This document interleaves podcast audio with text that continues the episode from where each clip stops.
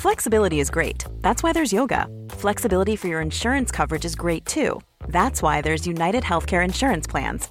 Underwritten by Golden Rule Insurance Company, United Healthcare Insurance Plans offer flexible, budget friendly coverage for medical, vision, dental, and more.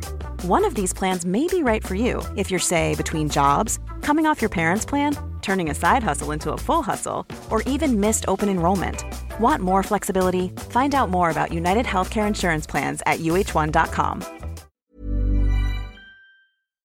Sometimes I would look up the tall skyscrapers as I walked down the city streets begging for money. I used to live in one of those. I used to have a view of the ocean, a concierge, a doorman. I tipped my valet well, and he was a friend of the family. But that all feels like a lifetime ago. Now I'm alone, penniless, washing car windows and begging strangers for change for a living. It all started when I met Chelsea at a charity gala. She was the prettiest girl in the room, and I was the richest one. Hi, I'm Drake. I just thought I'd introduce myself, seeing as we'll be married soon. Chelsea laughed at my cheesy line, but it worked. A year later, we got married at a cathedral in Spain. We flew our friends and family over. We had a ceremony filled with luxury. A whole orchestra, 10 pairs of swans, white flowers bedecked the whole place. And yet, as soon as the wedding was over, all Chelsea did was complain. I mean, sure, Bali is Bali, but isn't it a bit uninspired for a honeymoon? Half the people here are Australians. I wish you'd have taken me to Switzerland or Cape Town. You're Drake Nathans for crying out loud. All of Hollywood is at your feet, and you take me to Bali? She said this as she sipped on a $100 drink while lounging on a yacht next to a private tropical island. Chelsea's appetites were insatiable. She bought everything she fancied. Five years after our wedding, there were still clothes, bags, and necklaces that she bought with my money on our honeymoon that she hadn't even worn once. Chelsea quit her job the moment we got home and became a professional leech. All she did was attend celebrity parties and flirt with guys twice her age. She complained that I didn't give her a big enough allowance and didn't buy her expensive gifts. Meanwhile, she used my card to go on shopping sprees and to treat her girlfriends to lavish vacations. When she had our kids, the spending only got worse. She was never home, and I had to take care of the kids myself, even when I was filming. The kids loved it though. But one day, I came home and Chelsea was gone, and so were the kids. My paintings, my statues, my cars, all gone. My safe was emptied, and the bank account was drained. I heard she ran off with some young model she met at a party, and no matter how much I spent on private investigators, they couldn't find her. I wouldn't have minded being poor if I had my kids, but she took them, and she didn't even care about them. Then she had someone deliver a message. She would only give my kids back if I sent her money, lots of it. I sold what I could. Uh, I borrowed from the bank, but no matter how much I sent, my kids never appeared. I worked as much as I could, but the financial hole Chelsea left in me was too vast. And soon I was deep in debt. The banks took my house, they took everything that I had left, and I became a pauper. I had to live on the streets. It was tough at first. My friends tried to help, but Chelsea told everyone I was a bad father and that I did unspeakable stuff to her. Nobody believed me when I denied her lies. I was alone in the world. People who passed me by would recognize me and insult me. They would take photos and make memes about how low I sank. After a while, people moved on, and the world forgot about Drake Nathans. The only way I could really make money was teaching self defense and martial arts classes. It was at least one skill from my acting career that could make stable money. I was on my way to interview for a job when I saw a commotion break out. A girl wearing copious amounts of jewelry was running down the street, and three crooks were running after her. They cornered her in an alley, and I ran through traffic, dodged, and jumped over cars just to get there in time. One of them already had the girl in his grasp. And don't move. If you come any closer, she's a goner. You don't want to get tangled up in this, homeless guy. Run along. Here's a dollar. The guy tossed a bunch of coins at my face, but I caught one and threw it back straight at him. While they were all shocked, I swiped the first guy with my feet and he fell to the ground. I elbowed the other one in the gut and he doubled over. And then I ran at the wall and used that to jump behind the third guy. I grabbed his arm and put it behind his back. The girl was free. You're safe now, miss. Suddenly, ten guys in suits came rushing towards us. Two of them grabbed my arms and pushed me to the ground. Princess, are you alright? Princess? Shut up, you lowlife. Did these guys hurt you, Princess? Hudson, call the cops. We'll need to investigate who's behind this. I I'm sorry, but the guy you're holding down, he's not with them. He's the one that saved me. Suddenly, I was being helped up. The guys apologized, and the princess asked if there was anything she could do to thank me. That was when one of the guards recognized me. Holy, that's Drake Nathans. Dude, Drake Nathans? Who's that? The princess drove me to her mansion in the city, and she had someone bring me fresh clothes. She housed me in her guest house and fed me, and when I had rested, she summoned me to her room. She had spent the whole night watching all my movies. She listened to my story, and she pitied me. And so, as a reward for saving her, she made me her personal trainer and martial arts instructor. I taught her judo, and there were times where her face would come so close to mine and she would grab my arm to disarm me, and it made all the maids watching us blush. One time, she lost her balance and her lips landed on my neck. I had goosebumps all over, and we both jumped back in embarrassment. Hands off her, you! I looked around and saw the princess's fiance. Aren't you being too comfortable touching the princess like that? Oh, he didn't mean it. I. I fell. Nevertheless, a peasant shouldn't be touching a princess. You should make him wear gloves. You, servant, go fetch me some tea. The princess and I have something to discuss. But the princess's lessons are unimportant compared to the royal wedding. I was dismissed, and that night the princess came to me crying. She had no desire to marry Kieran, especially because when they were young, Kieran told her she was ugly. But now that she was gonna be queen, he used his family's influence to get engaged to her. Nobody liked the guy. Even the guards would have hit him already if he wasn't a lord. He treated everyone as if he owned them, and I didn't want the princess to end up with a guy like that. But, princess, I can't do anything about it. I'm not a princess. I'm just Kate when I'm with you. You make me happy. You're the one I want to marry. She took my face and kissed me, and for three long, infinite seconds, I felt heaven. It wasn't just in my head, she was in love with me too. See? You can do something about it. If you love me, take me with you. You have to take me out of here. I didn't want to put Kate's life in that position. But when I overheard Kieran confess that it was him who sent those thugs after Kate, everything changed. Kate's safety was at stake, and I did the one thing that I knew would protect her. We ran.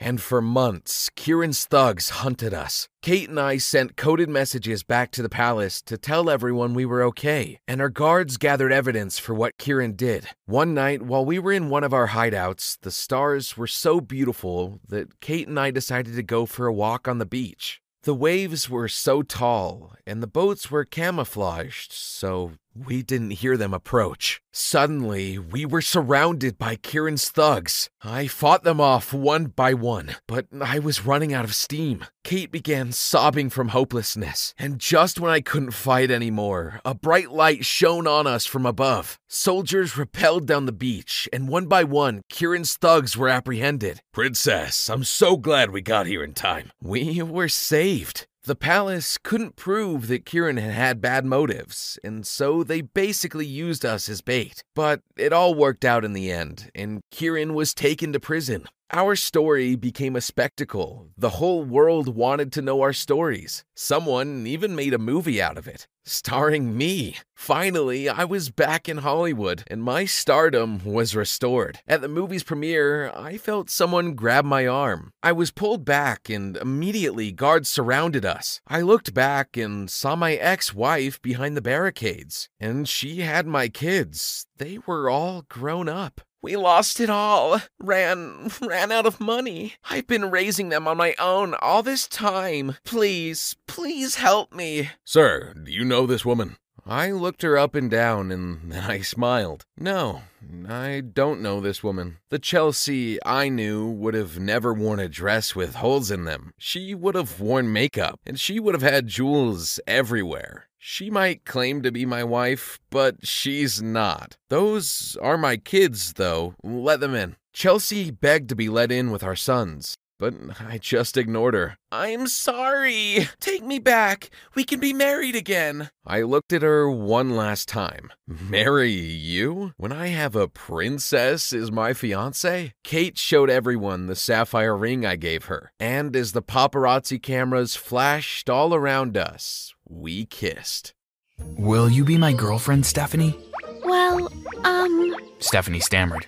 I took a deep breath and brought my hand up to my nose. Stephanie's face turned red. She knew what was about to happen. She knew I was about to sneeze. She shuddered and looked like she was going to burst into tears immediately.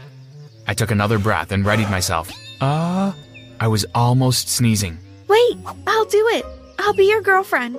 I calmed down. I didn't sneeze. And just like that, I had a new, pretty girlfriend. Stephanie was not my first girlfriend.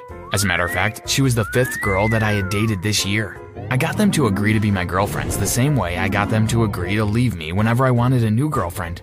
The last girl I dated was Amanda, and I broke up with her just yesterday when I decided that Stephanie was going to be my new girlfriend. Amanda, it's over between us. Wait, why? Did I do something wrong? Why do you want to break up with me? You did nothing wrong, Amanda. I'm just tired of you. But we were just getting to know each other. Amanda screamed. Yes, I bullied girls into dating me, but when they accepted, I always treated them nicely. I bought special, expensive gifts for them and took them to nice places that they could never afford to go to on their own. I was the only child of wealthy parents. They lavished me with money, and I used it to take care of my girlfriends. Because of this, they always felt sad when I wanted to leave them. I felt bad too, but I couldn't handle taking care of more than one girl at a time. So whenever I wanted to date a new girl, I left the old one. I took a deep breath and pretended like I was about to sneeze. Fine. Amanda screamed. Don't sneeze. I accept it. It's over. And with that, she stormed off. The next day, I moved on to my new prey, Stephanie. I'm sure you must think I'm the luckiest guy in the world, and you're wondering how I make people do whatever I want, simply by either sneezing or pretending I want to sneeze. Well, I'm about to tell you right now. So, hit the like button if you've enjoyed this story so far. Subscribe to this channel immediately and turn on post notifications so you don't miss any story from us. My name is Graham, and I was diagnosed with epilepsy when I was only three years old. For those that don't know what epilepsy is, it's a sickness that makes me fall on the floor and start shaking and vibrating, even bleeding from my nostrils sometimes. I look like I'm about to die whenever it happens, and this freaks everybody out. As years went by, the epileptic attacks reduced and started happening only when I sneezed. My parents talked to our family doctor about it, and she told them to try to reduce the frequency of my sneezes by removing me from situations that triggered it. So I had to avoid dusty places, kitchens, cold places, and even meals that were too spicy. My parents did their best, but I still sneezed once in a while because it was natural. Whenever this happened, an emergency injection would be stabbed right into my heart, and my mom would cry since she didn't know if I was going to survive. My parents could never get pregnant again after having me, I was the only one who could continue the family name and business, so they raised me like an egg. Whenever I felt like I was about to sneeze, my parents ran around like mad people doing everything possible to ensure I didn't sneeze. I got whatever I asked for, no matter how selfish or ridiculous it seemed. After noticing this, I started asking for more stuff. I asked for a car, a personal driver, bodyguards, all the latest Apple products, and so many other expensive things that working class adults couldn't afford. My parents gave me everything, as long as I promised to try not to sneeze. This made me feel powerful. My pride rose to an unreasonable level, and one day I realized I could make everyone do my bidding, just like my parents. I decided to test this theory in class the next day. When Mr. Speaks, my English teacher, told me to come to the front of the class and read out my badly written English essay, I said no. He insisted and told me that he was going to give me detention if I refused. I took a deep breath and put my hands above my nose, getting ready to sneeze. At this time, nobody in the school knew about my condition apart from my principal, so they all stared at me, wondering why I was trying to sneeze. Ah, chew! I sneezed with all the power I had in me. My powerful sneeze triggered my epileptic attack, and with a heavy thud, I landed on the floor. My classmates jumped up from their desks. Mr. Speaks went, What? He couldn't believe what had just happened. Did Graham really just trigger an epileptic episode? Does he want to kill himself? He asked, amazed. Nobody answered him because they were all running around me, trying whatever they could to help bring me back. The nurse was called, so she stabbed something into my heart, and I was well again. Everyone hugged me and told me they were glad I was back. They all looked so worried. I smiled mischievously because I knew that I had cracked the code. I knew the trick to ruling the whole school now. I knew it. I was a king. This was when I blew it out of proportion. I was wealthy and obsessed with power, so I acted accordingly. I became a brat and the school bully. I forced everyone to do whatever I wanted, teachers and students alike. I forced girls to date me, changing them up as I deemed fit. On the off chance that someone disobeyed my order, which was usually very rare, I would forcefully sneeze. My sneezes were mostly fake these days. As a result, they didn't always trigger the epileptic response I desired. Whenever this happened,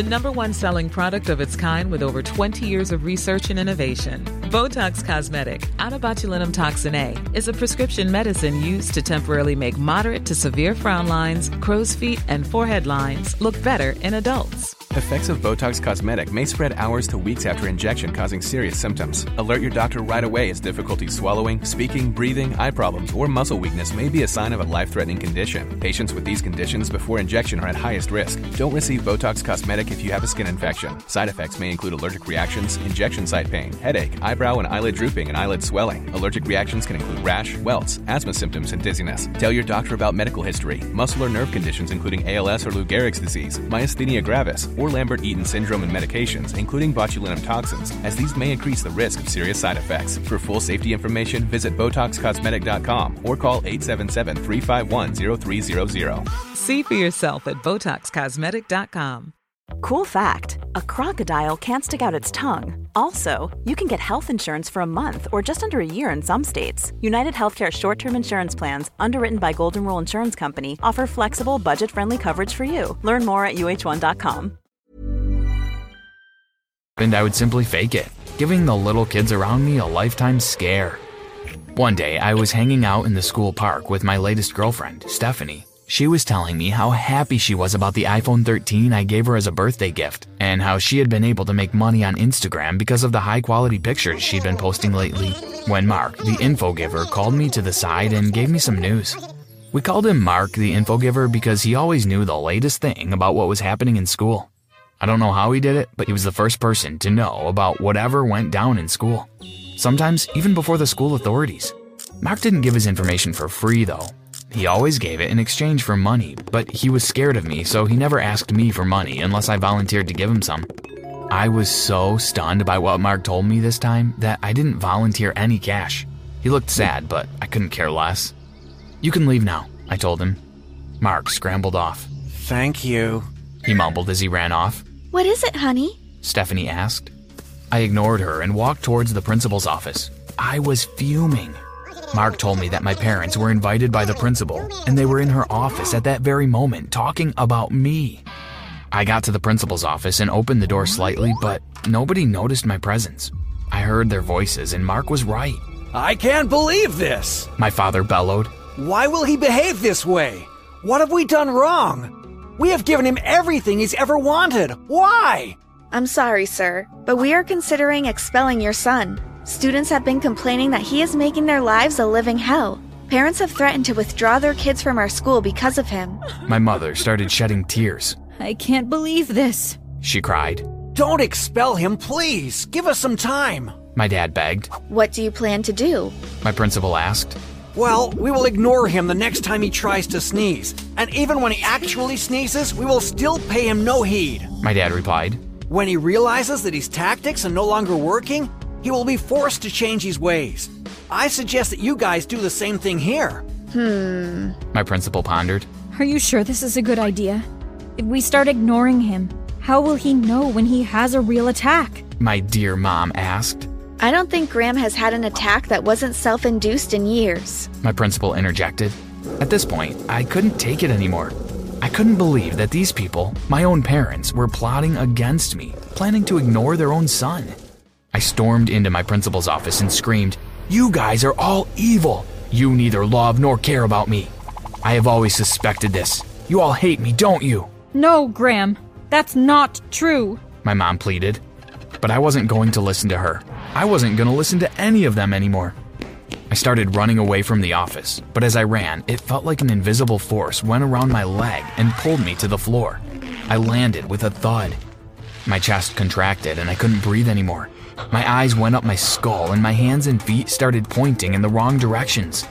As I started convulsing, I realized that I really hadn't had a real epileptic attack in years, so I had forgotten just how terrible and painful it really felt. Tears left my eyes as I figured out just how stupid I had been, playing with something that was life or death.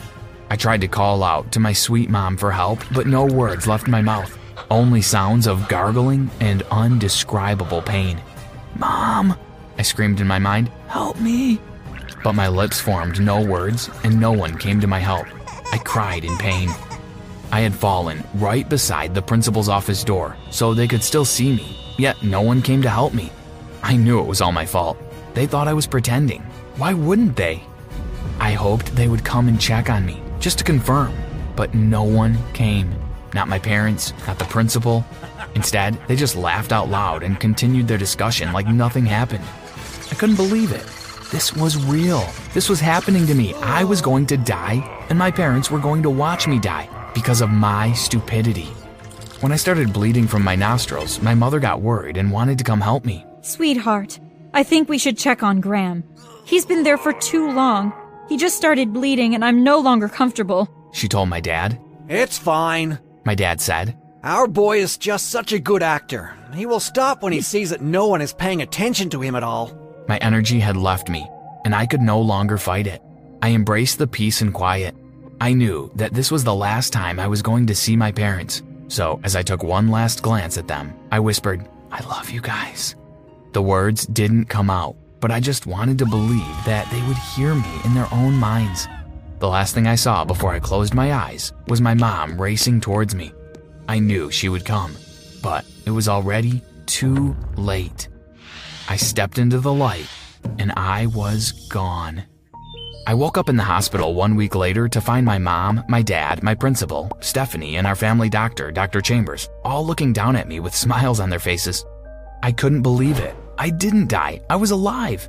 Mom, I tried to scream. Yes, honey? She smiled. Don't stress yourself, okay? You'll be fine. What happened? I asked. I'm so sorry, my boy. We thought you were faking it. My dad cried. We will never ignore you again, ever. I know, Dad. You shouldn't be sorry. I should. I was out of control. I never knew how my actions were affecting others. I just wanted to have everything I wanted, and I did it through bullying instead of hard work. I'm very sorry, and I'll never go back to my old ways. Please, forgive me, I begged. We forgive you, my son. When we saw that you weren't moving, we immediately rushed you to the hospital. Dr. Chambers said it might not be able to revive you, but she and the other doctors would try all they could. Here we are, one week later. Thank you so much, Dr. Chambers. Thank you for saving our son. My dad turned and shook our family doctor's hands. It was a team effort, sir. Always a pleasure. Dr. Chambers replied with a huge grin on his face. Stephanie ran and hugged me. I'm so glad you didn't die, honey. Stephanie, you're here? You still want to date me? But I've been so bad. Of course I want to date you. Even though you were a bully, you always cared. You took care of all your girlfriends properly and you gave them whatever they needed, even when it was to your own detriment. I was going to leave our school because of you before, but after hearing that you almost died, I realize that I actually do love you. I believe that you have really changed after this near death experience, and I'm willing to give you a chance to prove yourself. Wow, Stephanie, I love you too. After this experience, I changed for the good. What did you learn from my story? Have you ever bullied someone? Have you ever been bullied yourself? What did you learn from your experience? Share it with us in the comments section below. Like, subscribe, and turn on post notifications, and watch the next video on our channel. Bye. Just like most college students, I struggled the first year as I tried to balance schoolwork and football. In high school, being the best athlete at school came naturally to me, but in college, I needed to prove myself to everyone. I worked my butt off, and in my second year, coach named me the team captain. Some guys like Nick, who were one year older than I was, didn't like the idea that someone younger than them was the team captain. They thought they deserved the spot because they were there longer. Needless to say, he made my life a living hell for the first month until coach said he would forfeit every game this season if we didn't work together. Oh, and one small detail I forgot to mention I started dating Nick's ex, Melissa, who was a cheerleader. Before I continue, don't forget to like this video, subscribe to our channel, and tap that notification bell. In my defense, I didn't know that she was his ex until about two weeks after we started dating. As soon as I found out, I ended the relationship. I told her that Nick and I already didn't get along, and dating her would make things harder for the team. I wanted to play professional football, and I wasn't about to let anyone, not even a pretty girl, get in the way of that. Melissa wasn't too happy about that, and we never really spoke again after that. Months passed by, and Nick and I buried the hatchet. It felt good not having to look over my shoulder. One evening after we won a game, the team and I went by Kellyanne, one of the cheerleaders' homes, for a celebration party. While dancing, someone tapped me on my shoulder. I spun around to see Nick.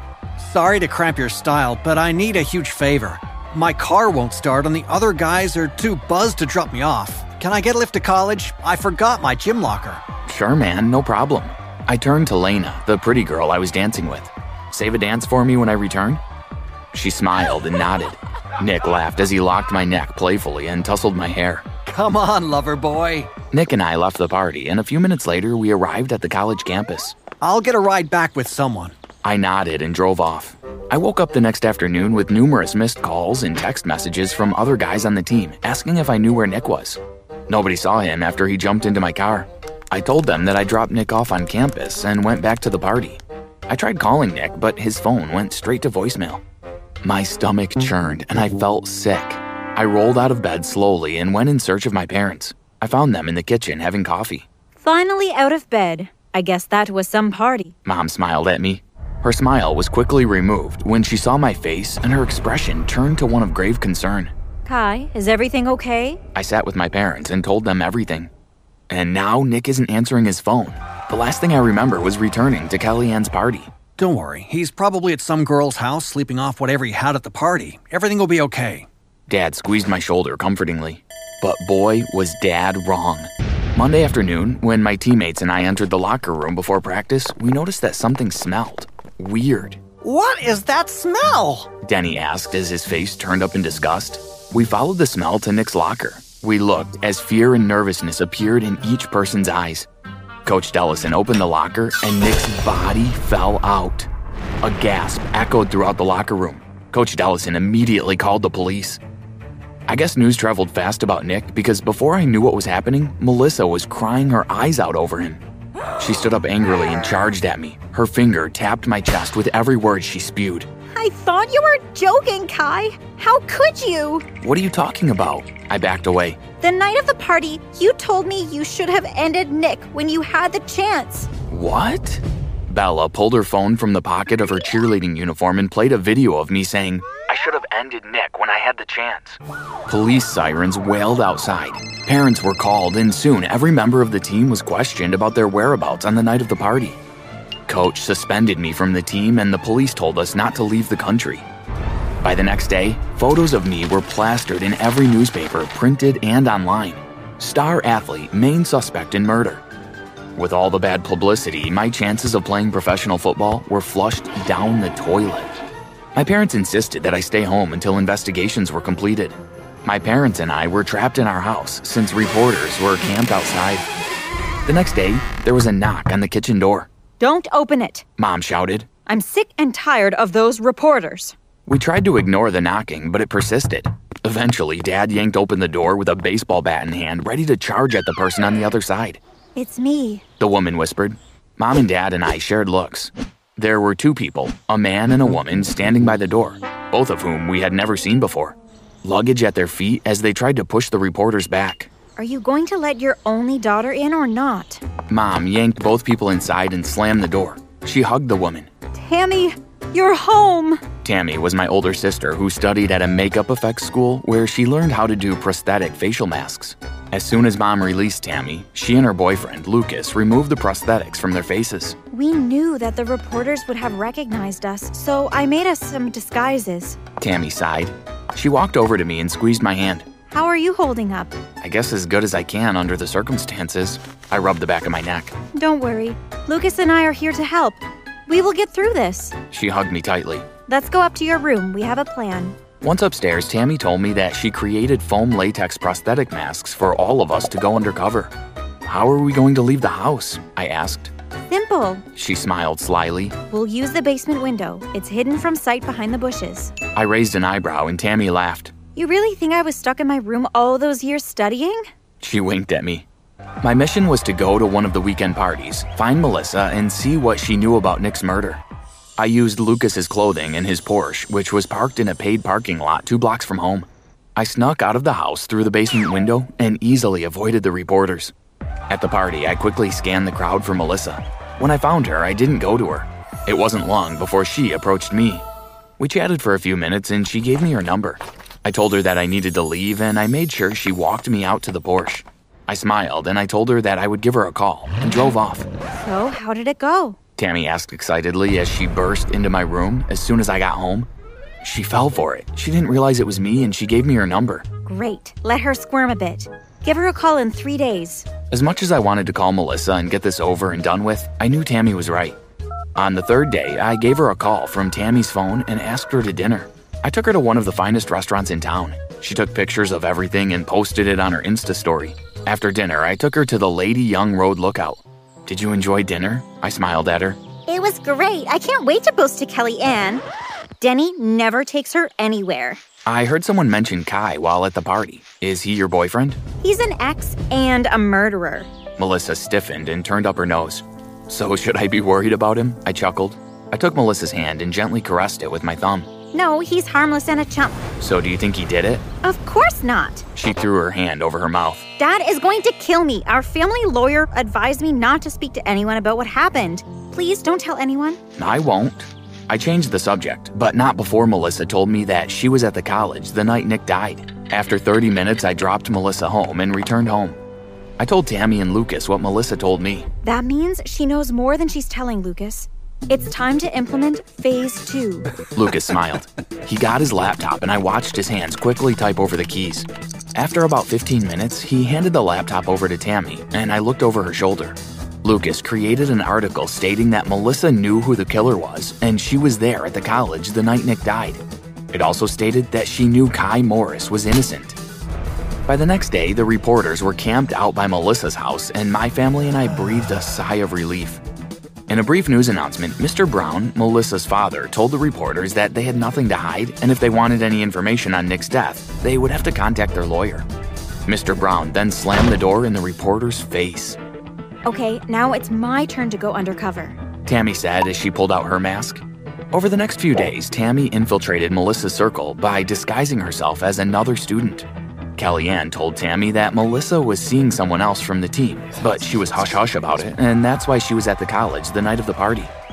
As soon as Tammy relayed that information to Lucas and I, Lucas wrote another article stating that Melissa was dating someone else from the team, and maybe she and her secret lover murdered Nick, or at least knew who did it.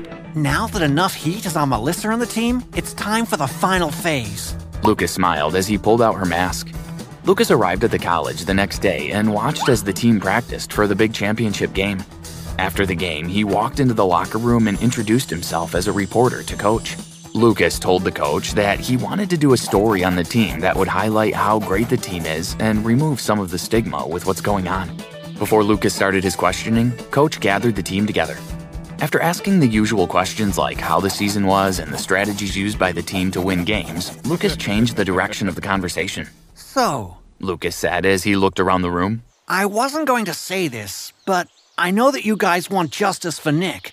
Before coming here today, I did an exclusive report with Melissa Brown. I believe you guys know her since most of you dated her. Kai Morris is no longer a suspect in the eyes of the police. The team cheered as Lucas continued. I will be putting a story from Melissa in tomorrow's paper. I just wanted to thank you for your time. Coach and the team thanked Lucas as they shook his hand. As he walked to his car, Lucas said, Did you guys get all that? Yes, we did. Loud and clear. Tammy said through her headpiece. Tammy and I were parked down the street from the college. Lucas had a microphone and a camera on the pen that was in his pocket. Okay, I'm heading home. I'll. Lucas' microphone went dead. Lucas? Lucas? Tammy's voice was filled with fear. I started the engine and sped into the college's parking lot. Much to Tammy's and my surprise, there were two police officers taking Coach Dellison away, and another was talking with Lucas, who was standing next to someone they didn't know. Tammy and I ran towards them. Tammy threw her arms around Lucas. What happened? While I was walking to the car, Coach Dellison hit me with a bat and knocked me to the ground. If it wasn't for Jake here, I'm not sure I would have been here to tell the tale. He's a reporter. Tammy and I looked at Jake, who extended his hand to us, and we shook it. Jake told Tammy and I that he was sitting in his car when he saw me leave the house through the basement window. Then, when all the reporters left to go to Melissa's, he decided to stay and keep tabs on us. I knew something was going to go down today, so I convinced a few of my friends from the force to come with me. I'm grateful that you did. Lucas said. I got everything on tape. Jake patted his camera. But why did Coach hit you? What was his role in all of this? Get this! Lucas' eyes lit up. Coach Dellison was the mystery teammate that Melissa was dating. Ew. Tammy gagged. How desperate is she? Isn't he like 50? But how did Nick end up in the locker? I asked, confused. Well, Lucas said, Nick caught Dellison and Melissa making out, and Nick threatened to tell. Coach hit Nick, who then fell back, hit his head, and never woke up. They just shoved him into the locker and left. He confessed everything. I thanked Tammy, Lucas, and Jake for helping me clear my name. Melissa and Coach Dellison were charged with manslaughter and each got 10 years in prison. As for me, I dropped out of physical college and finished my degree online. I decided that I didn't want to play professional football anymore. Who I was as a college athlete made my story spread like wildfire. And if that was a glimpse of what was to come in my professional career, I didn't want it. After college, I moved away and brought my parents to visit me from time to time. I never went back to my hometown since, in my opinion, some things are better left in the past.